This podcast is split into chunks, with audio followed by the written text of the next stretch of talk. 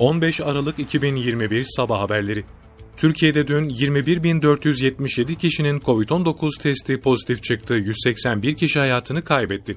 Sağlık Bakanlığı'nca paylaşılan günlük koronavirüs tablosuna göre dün 358.117 COVID-19 testi yapıldı, 21.477 kişinin testi pozitif çıktı, 181 kişi hayatını kaybetti. İyileşenlerin sayısı ise 24.042 oldu.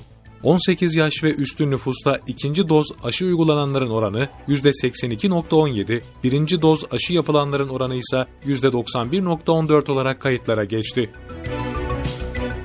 Dışişleri Bakanlığı Haiti'de akaryakıt taşıyan kamyonun patlaması sonucu hayatını kaybedenler için taziye mesajı yayımladı. Dışişleri Bakanlığı'ndan yapılan yazılı açıklamada, Cape Haitian şehrinde bir akaryakıt tankerinin patlaması sonucu 60'tan fazla kişinin hayatını kaybettiğinin üzüntüyle öğrenildiği kaydedildi. Açıklamada hayatını kaybedenlerin aileleriyle Haiti halkı ve hükümetine başsağlığı, yaralılara acil şifalar diliyoruz ifadesi kullanıldı.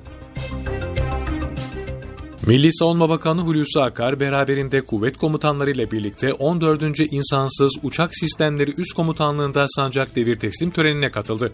Milli Savunma Bakanı Akar, geldiğimiz noktada terör örgütündeki çöküşü görüyoruz. Bu yılın başından itibaren etkisiz hale getirilen terörist sayısı 2631 oldu.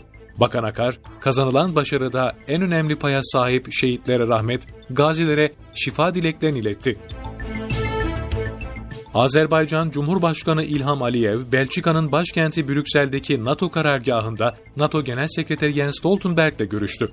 Düzenlenen ortak basın toplantısında konuşan Aliyev, ülkesinin NATO'nun güvenilir bir ortağı olduğunu belirterek, Afganistan'daki NATO misyonuna 2002'den bu yaza kadar katkı yaptıklarını, Azerbaycan askerlerinin Afganistan'dan ayrılan son koalisyon askerler arasında yer aldığını dile getirdi. İlham Aliyev, Ermenistan'dan iyi niyet görmeleri halinde bu ülkeyle barış anlaşması üzerinde çalışmaya başlayabileceklerini aktardı. Gençlik ve Spor Bakanı Mehmet Muharrem Kasaboğlu, 2021-2022 eğitim öğretim dönemi yüksek öğretim burs ve kredi başvuru sonuçlarının açıklandığını duyurdu. Yüksek öğrenim öğrencilerinin burs ve kredilerini alabilmeleri için E-Devlet üzerinden taahhütnameleri onaylamaları gerekiyor. Taahhütnamesini onaylayan öğrencilere bu ay içerisinde ödemeleri yapılacak. Öğrenciler taahhüt onaylarını 19 Aralık saat 23.59'a kadar E-Devlet mobil uygulaması üzerinden yapabilecek.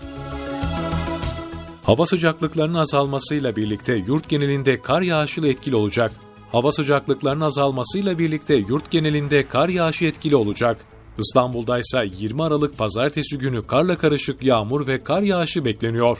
Meteoroloji Genel Müdürlüğü tarafından yapılan değerlendirmelere göre hava sıcaklıklarının yarından hava sıcaklıklarının bugünden itibaren batı kesimlerden başlayarak ülke genelinde azalacağı ve doğu kesimlerde mevsim normalleri civarına, iç ve batı kesimlerde de mevsim normalleri altına düşeceği bekleniyor.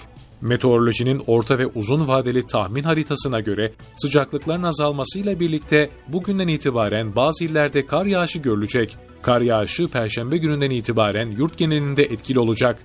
20 Aralık pazartesi günü İstanbul'da karla karışık yağmur ve kar yağışı görülecek.